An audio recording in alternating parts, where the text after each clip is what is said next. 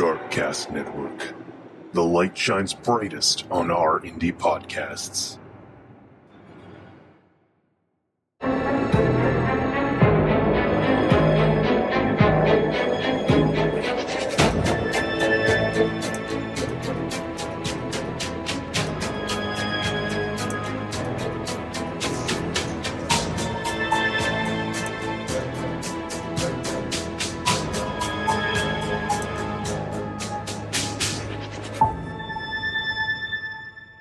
Welcome to Ford and Vegas, a true crime podcast for the ages with two friends who hate each other. I'm Ford, and I am joined by the returning. This is a big moment. He hasn't been around since December. The one, the only, my worst enemy, Vegas. Vegas. It's been 87 years. Oh yes, that's a Titanic reference. It is, yes. Yes. It's been a while, Vegas. I'd ask how you've been, but I really don't care. So we'll get right into the show. Uh, if you're watching on YouTube, hit the subscribe button and don't forget to like the video. Show 'em, Vegas. And if you're on the go, you can subscribe to this show as a podcast wherever you get your podcasts. And, and if you're listening to us already on the podcast, don't forget to hit the subscribe button. And if you'd like to watch this show, simply go to fordandvegas.com and you'll find the link to do so. This show in podcast form is ad free for just $3 a month, which goes to supporting the show and my drug habit. Simply go to patreon.com forward slash Ford and Vegas. Also, Ford and Vegas is the handle on the social medias. So you could follow us there as well. And if you want to buy a Ford and Vegas shirt, you can do so at shopfordandvegas.com. And we always recommend the premium soft quality shirts. They are the highest quality. And lastly, we are a proud member of the Darkcast Network, the best indie true crime podcast network on God's green earth. So there you go. Yep. Big show in the works, in the plans for uh, this week. Vegas, have you been following along at all with the Alex Murdaugh trial, which is bigger than I thought it was going to be? Uh, because if you Google the word murder, every day the Alex Murdaugh trial is right there at the top of the list. Yeah, I mean, I have been following a little bit. Um, I haven't been scrolling every day. Um, however, my prediction of of him, um, you know, not killing the nanny, um, even though he's not on trial for that at the second, um, looking slimmer and slimmer by the day, because a lot of things have come out that this guy is a real piece of shit. Yes. Yeah. Yes. So let's recap what we have, uh, what what happened, what went down today, February 16, as we record this. Jurors in the Alex Murdaugh double murder trial heard graphic detail today about how the examiner believes the victims were shot and a recording that showed Murdaugh admitting to a murder for hire scheme to get insurance money for his family. Murdaugh is accused, obviously, as you know, or may not know, he's accused of killing his wife Maggie and their adult son Paul at the family's 1,700 acre property in rural Colleton County, South Kakalaki, in June of 2021. The prosecution says Murdaugh acted alone in killing his family, while the defense says police and prosecutors rushed to judgment, naming Alex as the suspect. Murdaugh is facing separate trials on allegations he stole millions from his law firm and his clients. While he's not directly facing those charges, the prosecution said his financial crimes was a motive in this case. It kind of ties together. You can, uh, all right.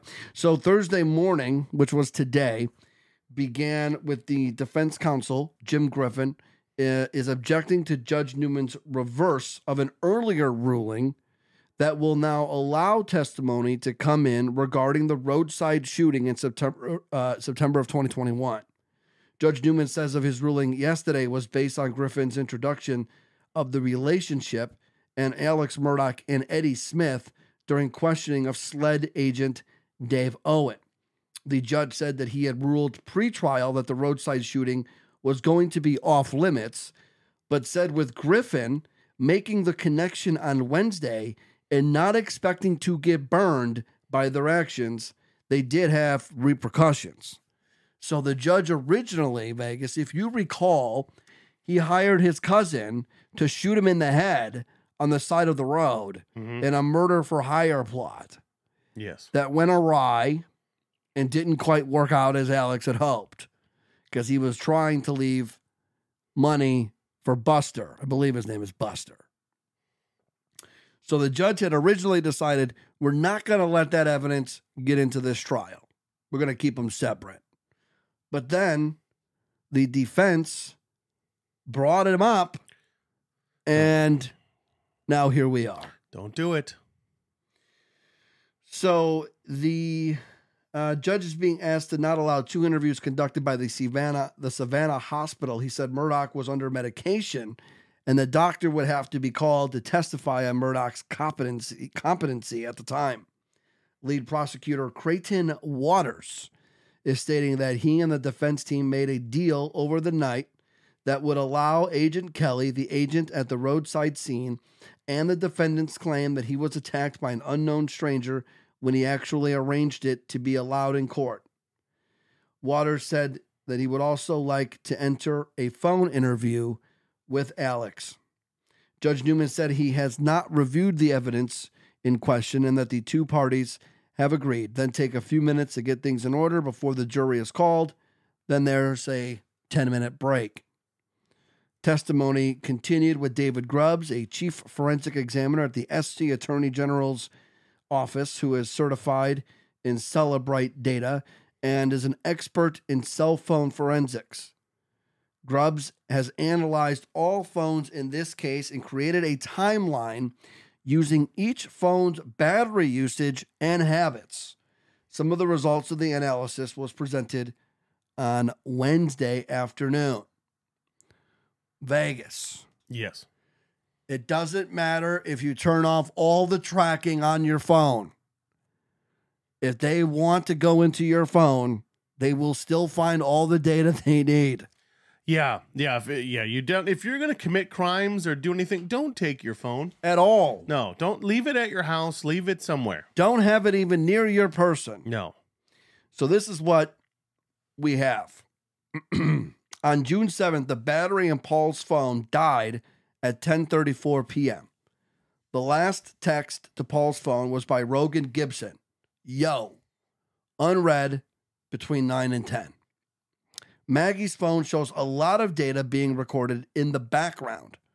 Orientation changes recorded show someone handling the phone going from vertical to landscape. I hate when that happens when you're laying down in your phone, like Yes. when you get shot in the head and your phone changes orientation.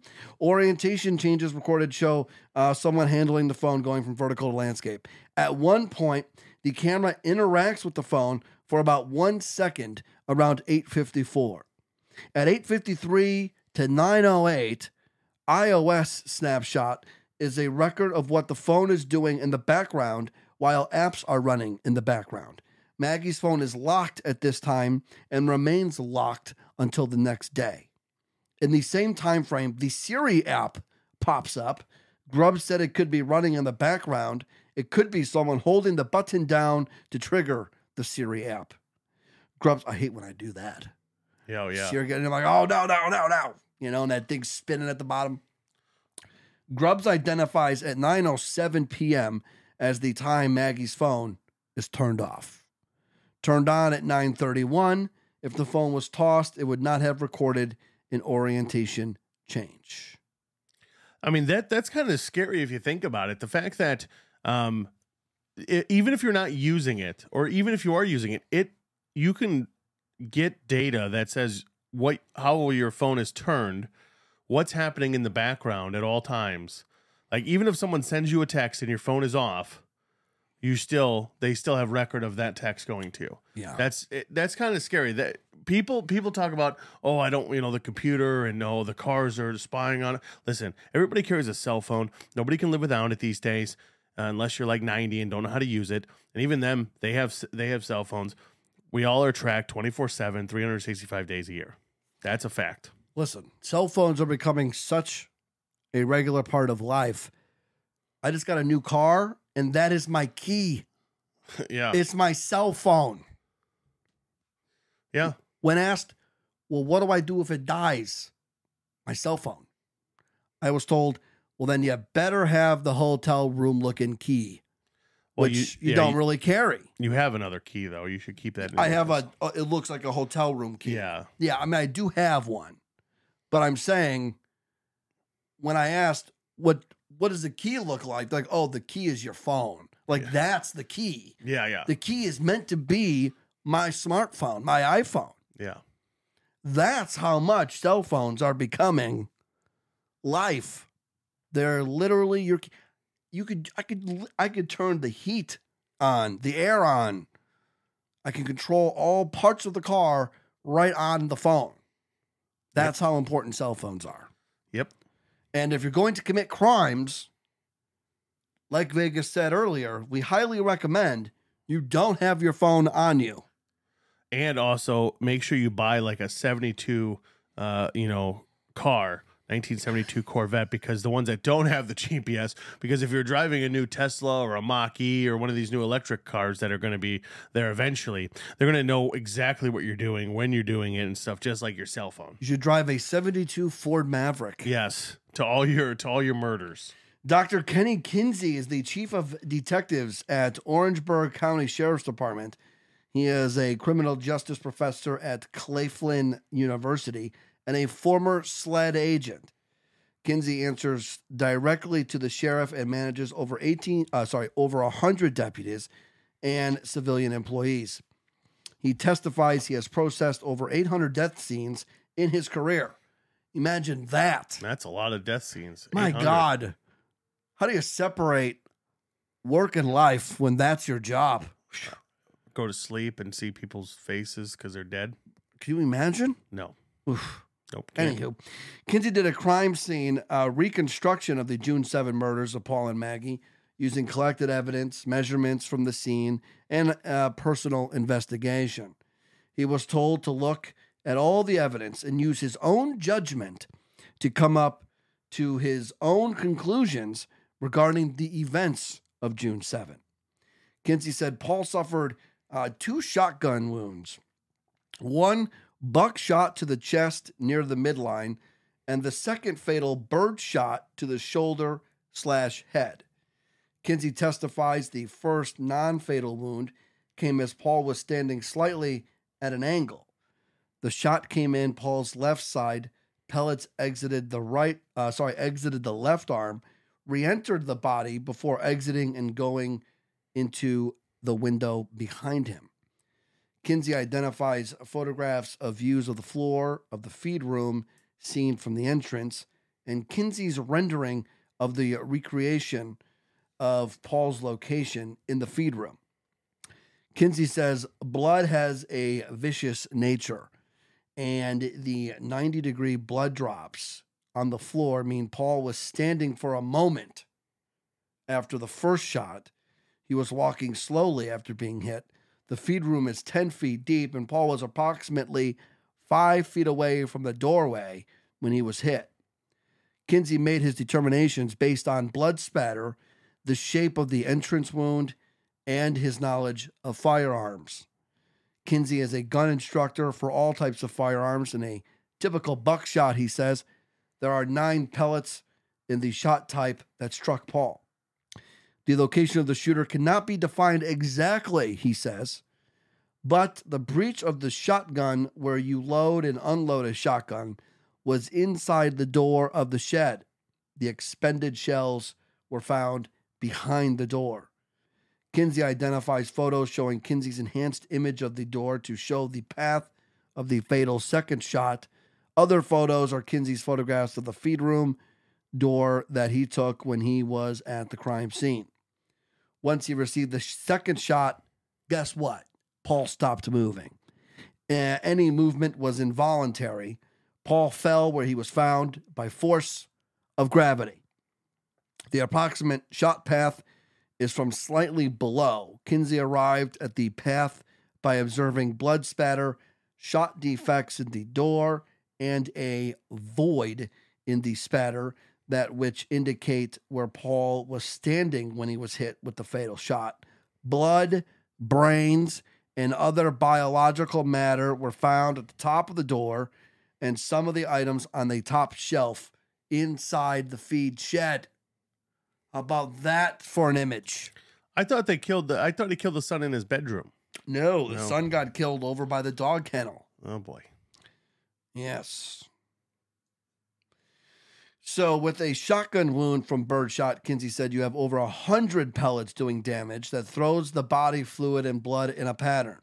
Kinsey points out the void on the door that shows Paul's body was blocking the area on the door. Kinsey determined Paul was slightly outside of the door frame when he was hit. The shooter was to the right of the doorway, outside of the feed room. Kinsey said the doorway, doorway would have shielded the shooter from some of the spatter.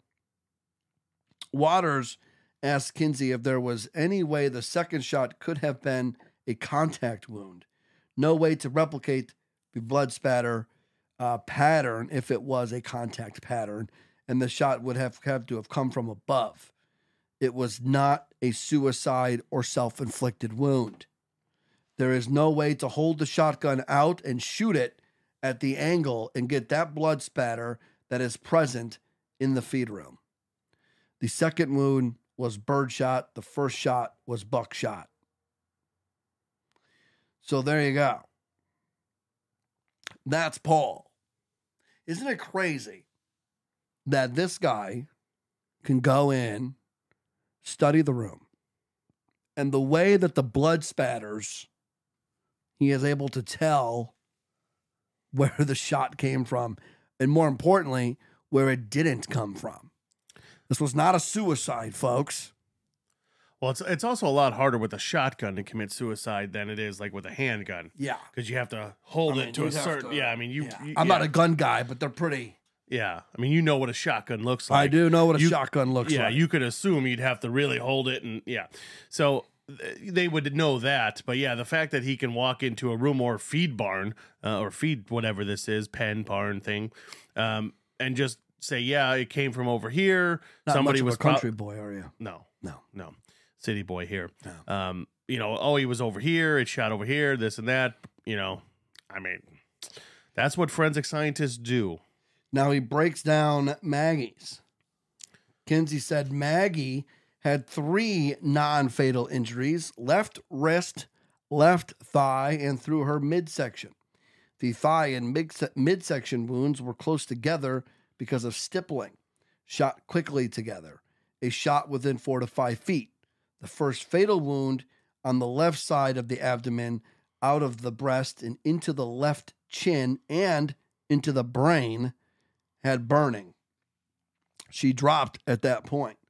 The second fatal injury was down into her head, and the entrance and exit wound were close enough to cause a large hole in the skull.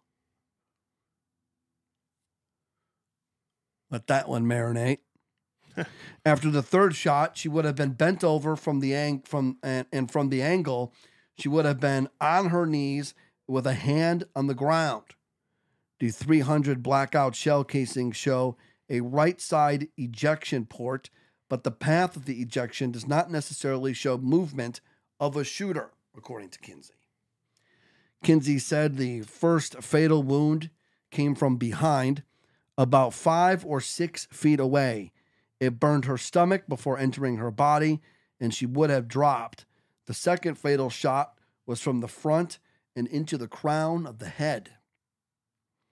Kinsey identifies a comparison report on the bruisings on Maggie's leg. A photo of Maggie's leg is shown to the jury with a general impression of a footprint on Maggie's calf and the gunshot wound she sustained. Kinsey determined Maggie stood for a moment after being shot because of the blood pattern on her leg. The mark on the back of her leg is an unknown impression. Kinsey identifies the unknown impression in a cropped photograph. A Polaris side by side ATV is in close proximity to Maggie's body under a shed connected to the hangar. Kinsey looked for biological material on the tires of the ATV. Kinsey said there is biological material, material on one of the ATV's tires. Kinsey explains he was looking at footwear and tire track thread uh, treads, not threads, dimensions of a tread pattern, shape, size, class characteristics that might make an impression. To make an identification to the exclusion of all others, there needs to be something unique or accidental to the thread. Three dimensional impressions are best for making comparisons and possible identifications. Kinsey identifies photographs of the unknown impression on Maggie's calf and the known impression of the ATV tire by comparison side by side. The tread on the tire and the impression on Maggie's calf are in the same area. Kinsey said from the photo uh, from the shot patterns, if Maggie was angled on the ground, she would have been facing the feed room. Waters asks, are the shots consistent with the shooter coming from the feed room? Yes, it could be. Waters then asks, with this tire impression, is there a reasonable explanation of how the impression got onto Maggie? Answer, at some time Maggie made some impact with the driver's side tire with her leg. Kinsey identifies a photo of a cell phone sitting on top of Paul. Kinsey is asked if that is how Paul was found at the scene. He answers yes. Could Paul's phone have popped out and landed there on his back?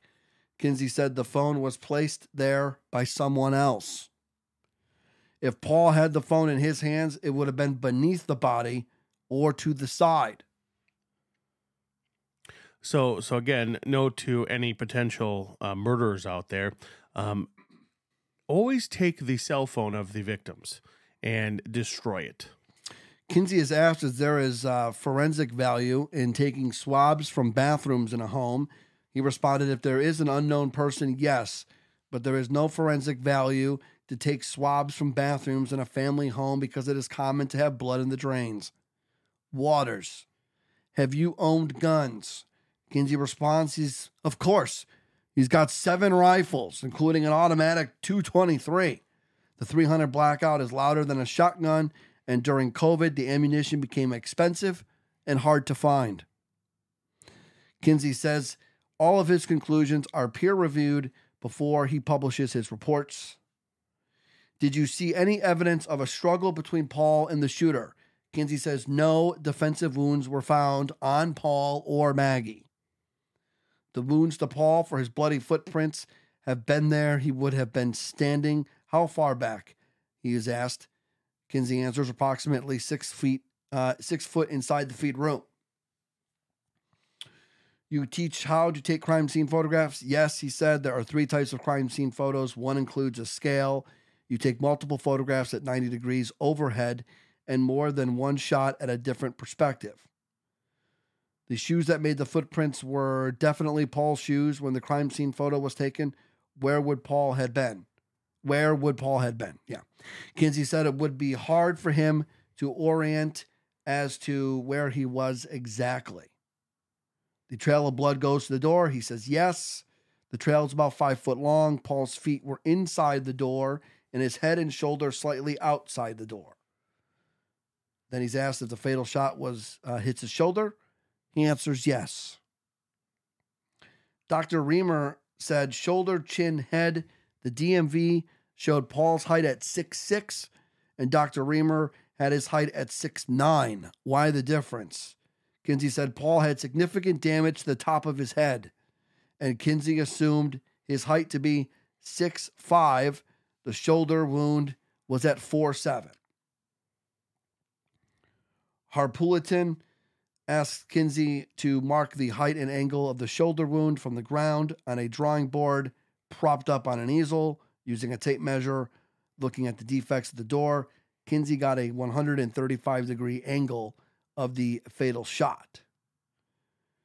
So they are really breaking this thing down from every angle, every inch, every foot, and every step. Well, you have to. Yeah. You have to because you have to present the jury with all of the evidence. Um, because if you're going to convict something and put them away for life or give them the death penalty, whatever the case, um, you kind of have to know everything. So Vegas, as this thing is is moving along here, are you still the leader of the Alex Murdaugh fan club? Well, no, I I still I believe, believe, we have a bet on the other deal, right? I still believe that uh, he might have not uh, killed the nanny. Um, I, I still that, but this I never questioned his murder of these two people. Okay. if he or if he not or if he did it or not. Um, but I mean, he is still innocent until proven guilty. oh, don't you hate that? Yeah, yeah, he's still innocent until proven guilty. Um, you know, So we get to the redirect, and, and Waters asks Kinsey if he was contacted by SLED to look at this case. Kinsey says yes. He made his own conclusions in the case, and he is asked. Uh, he is asked, "Can homicide scenes be fluid? Shooters can move. Victims victims can move." Kinsey, of course, says yes.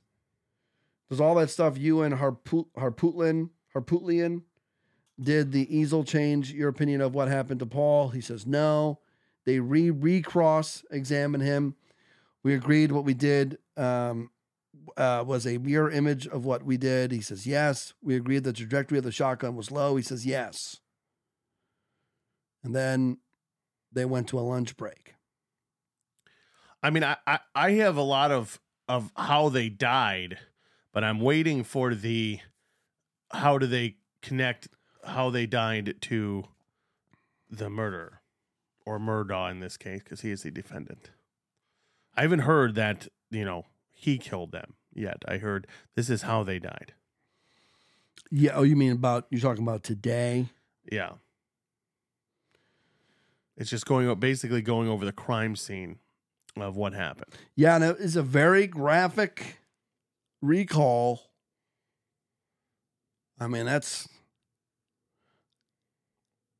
Yeah, I mean talking about brains and holes in skulls and yeah, I mean you got to. I mean I I would hate I mean I hate to be on a jury in anything, but a murder trial probably would not be um you know one I'd want to be on because you have to see all the pictures and any videos and all that stuff. It's it, no. the cross examination of uh, Kelly will be will begin Friday morning. Kelly is the guy that uh, where did this guy go? Where did he, where did he go? Ryan Kelly is a SLED senior special agent. So he was also questioned and gone over some stuff today about um, body cam images. A body cam image from the responding officer at the scene shows Alex sitting in an ambulance telling his story to EMS.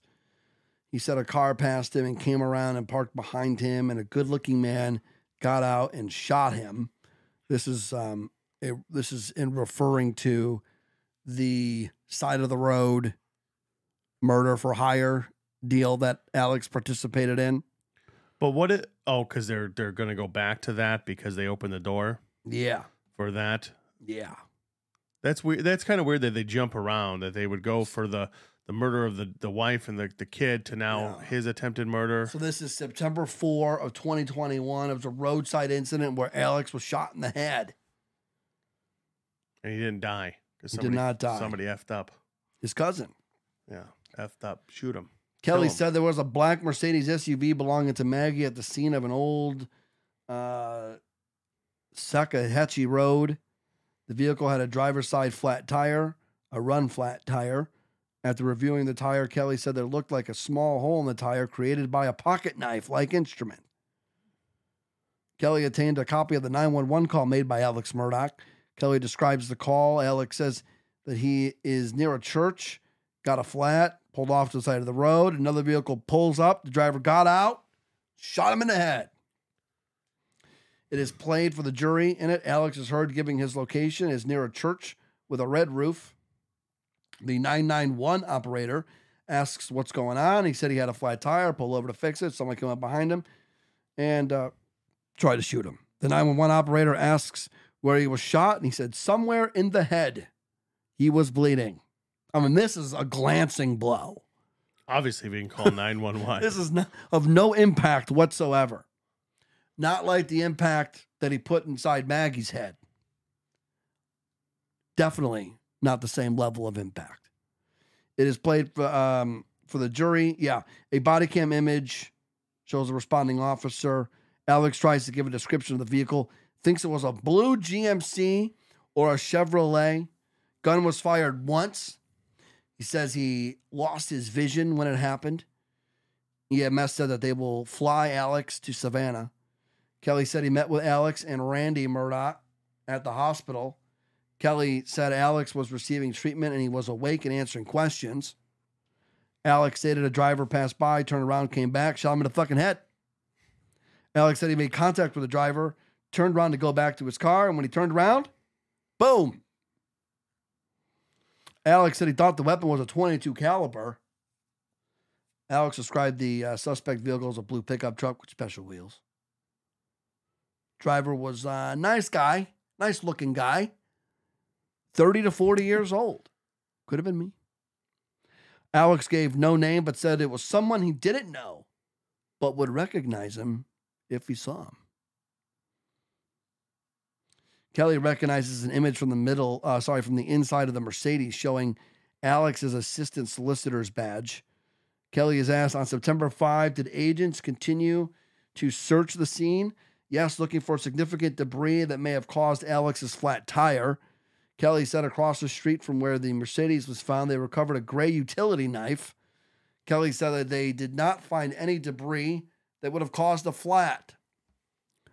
Vegas, the utility knife is what caused the flat. They sliced the tire, they threw the knife across the street, and here we go.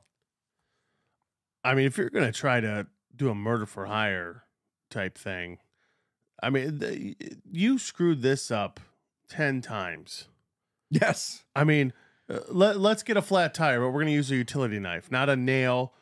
Like, use a freaking nail. Put the nail up and put, you know, boom. And then, then you could say, I got a flat from a nail. But no, you use a utility knife like an idiot, which any, you know, uh, crime lab in the in the country, I would assume, is going to know that that's not a nail or a glass or something that can cause a flat. Then you throw it across the street. So then they have, you know, plausible uh, explanation of why that happened. Yeah. And then the person that was, you know, quote, hired to kill you doesn't kill you. Yeah. I mean, that's the biggest thing. Yes. Because if he would have died, then obviously none of this would have, one, his wife and kid would have still been alive. Maggie and Paul would still be here. yeah, because he was dead. Um, you know, so I mean, he probably, sh- I mean, his cousin honestly should be on trial for all the murders because if he didn't screw up, if he didn't screw up, we wouldn't. Oh, actually, you know what? No. That was afterwards. This happens in September. oh, it happens after the. Yes. Oh, okay. I'm getting the timeline mixed up. Then. Yes, that's right. Yeah, no. Oh. Maggie and Paul are dead in June. He tries this stunt in September of 2021. Oh, oh, yeah, yeah. So So, oh, that's right, because he tries to do it because he wants Buster to get the money. Buster's the only one left alive. because he didn't kill Buster for If, some reason. if Alex Murdaugh dies, Buster's the only one alive still. Buster Bluth. yeah, yeah. Alex said uh, that he called. Um, uh, Alex had called Curtis Eddie Smith. He bought pills from Smith, paying about forty to fifty thousand dollars a week for pills. Holy shit. That was Alex Murdaugh's opioid addiction. Fifty grand a week. you could buy a hell of a lot of cocaine and heroin for 50 grand a week. Alex said he called Smith after he met with Jim Griffin and Chris Wilson on September 4. Smith agreed to meet with him on the side of the road and followed Alex into town to Sunoco gas station. Alex was in the Mercedes, Smith in a pickup truck. Alex said he told Smith things were getting bad and it'd be better off if he wasn't around and asked Smith to shoot him. Alex said Smith was surprised, but eventually he said yes. Alex said he told Smith to shoot him in the head. Alex said he made the plan. He'd make a flat tire. Smith was to pass him by and come around and shoot him. Alex even gave him the gun a revolver pistol, a 38, not a 22, like he told the cops. Smith said that, uh, uh, Alex said that Smith followed him out to Salkehatchie Road, and Smith stopped and made the flat tire with a knife and then threw the knife across the street. Smith had already passed him by, turned around, came back, stopped, got out of the truck. Alex said he didn't look at Smith, and Smith shot him in the back of the head. Alex said he was disoriented, and it took him a couple of minutes to come back to his senses. He remembers two cars came by. One stopped and tried to help him. He said the people who stopped to help were crowded in their cars, so the young lady got into the Mercedes and was going to drive him to the hospital, but then they put him in the front of their car and drove to meet the ambulance. Alex said his intent was was for Smith to shoot him, and Buster would be better off with the life insurance money. Harpootlian asked Smith to repeat the name again, and Alex says Curtis Edward Smith. Harpootlian asks, How long is it from Alex asking Smith to kill him to when he was shot? Alex said it was as long as it took to drive to Salkehatchie Road. Harpootlian asked Kelly if this call is being recorded. Kelly says yes. Alex apologizes for lying to Kelly in the hospital, and Kelly asked how long had Alex known Smith. Alex said he's known Smith for a long time, about 10 to 12 years. The two would talk frequently on the phone about getting pills. Alex would pay him to get pills, the amount varied several times a week, with cash and checks.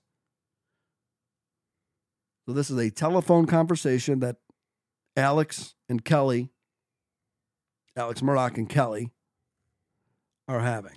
First of all, God, why are people? You're now you're talking on the phone, admitting to this stuff. Well, yeah, I think this was after, you know, this was, you know, this is when the the, the, the gig was up, the jig was up. Yeah, but still, don't don't. I mean, stick to your story, bro. just, just deny till you die here at this point. Well, yeah, because if you admit it, well, now you admitted it. You can't go back and be. Well, I mean, I guess you can. I mean, people have said I did it and then found out they didn't do it. They just lied that they did it for some reason. But yeah, I mean, I don't know what this. I don't know what Alex is trying to do. So they're going to cross-examine uh, Mr. Kelly on Friday morning. Yeah, this guy's dragged into this trial. He's got nothing to do with this trial. No. But it's the defense's fault. Yeah, because the so. defense is stupid because they brought it up. Now, now it's a pattern. Now, now it's a why did you want to kill yourself type deal. You know, like, what are you doing? I don't know. People are stupid. Well, we're going to end this portion of the podcast. We're going to end this podcast with a cold case. We love to end our shows with cold cases because we feel like after we just talked for 37 minutes about brains and guts and blood and murder, we should talk about, we should leave you with a solved murder case. This one here is a four decades. That's 40 years. After a 13 year old boy was stabbed to death in Terra Alta, West Virginia, a man has finally been arrested for his murder. David Monroe Adams, 56 years old, was booked into jail this past Monday and charged with second degree murder. At the beginning of this month, the sheriff's office took a second look at the murder of 13 year old Jeremiah Jerry Matthews Watkins. What? On November 12, 1985. Watkins was found in a shallow hole near railroad tracks with a fatal stab wound to the back. Preston County Sheriff's Office Captain T.N. Ticknell noted that in his review of this case, that Adams, who was 18 years old at the time, made a number of inconsistent statements about the boy's murder. As part of the renewing investigation, law enforcement conducted multiple interviews with Mr. Adams, and he eventually confessed that an argument that started over a stolen bicycle resulted in Jerry being taken into a shed and murdered over a bike. Adams was living in Westover, a town about 30 miles northwest of Terra Alta, where the murder took place. He's being held on a million dollars bond and could face additional charges as the investigation continues. Jail records did not list an attorney who could speak on his behalf. A Well. 40 year old cold case solved. So when when was the murder in 85? 85, November 12, 1985. And the guy, there was a 13 year old. I'm going to do some math here. Do some math there. Okay, so The kid that died was 1985. 13 at the time, Okay, and the guy that did the, the killing was 18. okay, so 1985, 13 victim. Okay, Yep. and then 18 year old killer. Yep. Okay. Carry the one. And how old is the killer now? 56. He's 56. Okay, and and he was 13, and the killer was Carry the one. 56. Divide the two. Because I'm trying to see, because if it's a 40 year case, which it's, Nearly. it's not, it's 38. Nearly 38 years. four decades. Yeah, 38 years. So that would have meant We uh, were two when this kid was murdered. we were, and so that would make the uh, victim, if he was still alive, uh, 50 years old. Yeah, so that tracks. 56, 18. Yep, you're because I was originally when you said this and the guy was 56, I'm thinking in my mind the dude was a the dude was young kid. Yeah, he was. because I was thinking I was thinking th- 40 years exactly. So I was thinking, you know, he was going to be like 16 or something. So I now my question to that, which is null and void, but I'm going to ask it anyway. Ask it anyway. No, there's no such thing as a stupid question here. I yeah, that's definitely not a stupid question.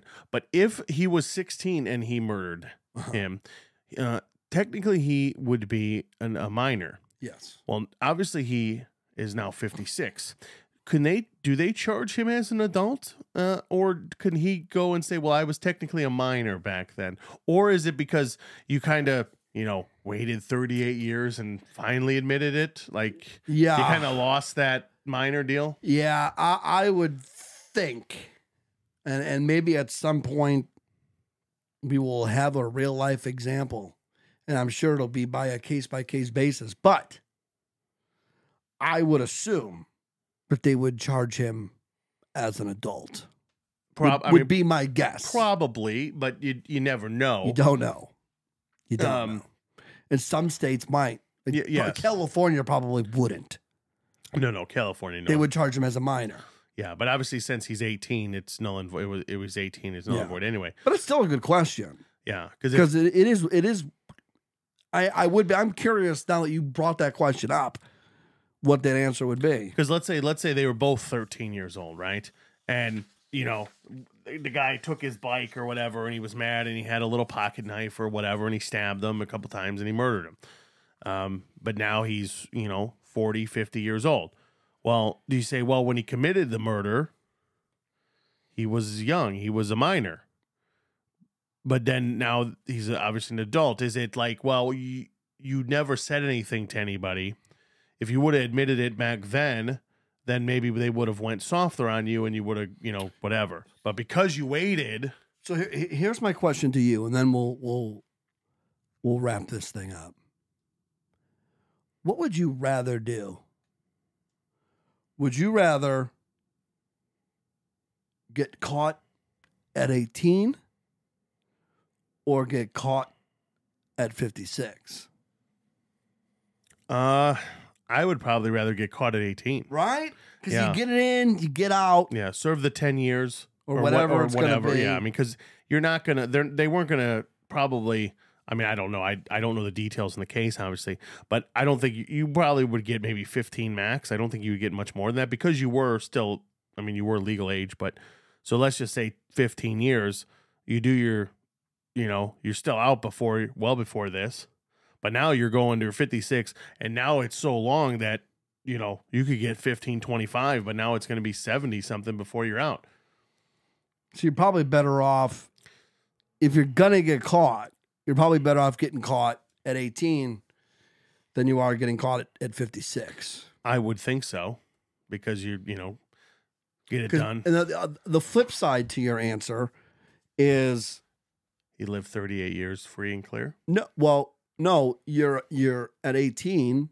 You're now a felon, Well, and your life is now, for the most part, your life is shit. I, mean, that's true. you can obviously rehabilitate, but your life is you're fucked. I mean, that's true. but now you get fucked at 56 and maybe you've had a life and you have money and you had a good job and you're able to save or whatever the case may be, and now you're going to jail for 25 or whatever. Yeah. You know what I'm saying? Yeah. Because you fuck yourself at 18 and now you have a murder conviction on your record. Yeah. Yeah. You're not. You can't It's really- hard to get a job. especially when you've been convicted of murder. Yeah. Yeah. And you have to, like, you know, openly admit that. Yeah. Because they will find it in your background. Yeah. Yeah. Yeah. I mean, that's you know true. what I'm saying? So That- what do you, you that's true. I might I think I'd rather be caught at 56. I mean, Just just based off of that alone. but it could, but, but the only way I would rebuttal this is just to play devil's advocate is if he was caught in 85 Yeah. uh, or 86 or whenever he would have been caught, yeah. time frame wise and he showed remorse and he's like you know what i i, I did it it was a bike i, I was young I, I got mad i stabbed him i didn't mean to i'm sorry blah blah Uh-huh. blah blah then maybe they don't charge you with a felony maybe they charge you with um uh, you know not murder maybe it's uh, something else i don't know the all the, the terms I think either one of any of those are probably going to be a felony. but maybe they Even drop, if it's involuntary manslaughter, I think it's still going to be well no uh, wow manslaughter is going to be on the record. yeah but maybe but maybe there's a way i don't know They're going to run the background check and they'll be like, okay, let's see here. David Monroe Adams. Oh, 15 years ago, you committed manslaughter. Nice. Yeah, well involuntary manslaughter is different than Yeah. um, But, but how long do the background checks go back? Will that pop up? Is it only seven years they go back? no i don't think so. If it's only seven years, then you can get away with it. I would think it's 10 or so years, maybe 15. I, I don't know. It depends. I guess it depends how long they ask. I know. Or is a felony conviction on there no matter what? Is a murder charge always going to be on your record? I'm going to Google that right now. Google it. To Google it right now. Google while while I give the read. Uh, if you're watching on YouTube, don't forget to hit the subscribe button. Also, you can throw us a thumbs up. We appreciate it. If you're listening to the show as a podcast, don't forget to hit the subscribe button. And if you want to watch this show, you can watch us, see our beautiful faces. You could do so just by going to FordinVegas.com and you'll see the YouTube link. The show in podcast form, if you want it, ad free, $3 a month, goes to supporting the show. Patreon.com forward slash Ford in Vegas. You can follow the show on Twitter at Ford and Vegas. If you want to buy a Ford in Vegas shirt, it's another way to help us support the show. You can do so at shopfordinvegas.com. Always recommend premium soft. And lastly, we are a proud member, proud member of the Darkcast Network, the best indie true crime podcast network on God's green earth. So it says, uh, in general, a felony stays on your record forever Yes. unless you do something about it. That doesn't mean it will always show up on someone checks your background. Yes. And also, great state of California has some laws to help people with felony convictions who have served their time and stayed out of trouble. well, these guys in West Virginia. Well, I know. But in California, if you get a felony, there are some laws and you stay out of trouble for a certain amount of time, they can seal that felony record. Expunge it. Expunge it or seal it or whatever. Yeah. Seal it and expunge it and get rid of it. See ya. It's like it never even happened. All right. I mean, personally, I mean, if you're convicted of a felony, it should be there forever. There should be no laws to get rid of it. We will uh, continue to follow the Alex Murdaugh, Murdaugh trial. And Vegas will be back next time. You have any parting words for the audience? Uh, yeah, I come back and I get fired from everything. Yeah, I don't do the board anymore. No more quick hits. I got nothing. I'm just a lonely man over here in the corner. Yep. Yeah, that's what happens, I guess, when you know the person that uh, hates you the most is in charge of uh, your life. Oh, for Vegas, I'm Ford. We'll see you guys next time right here on Ford in Vegas, a true crime podcast for the ages with two friends who hate each other. Goodbye, Vegas. Goodbye.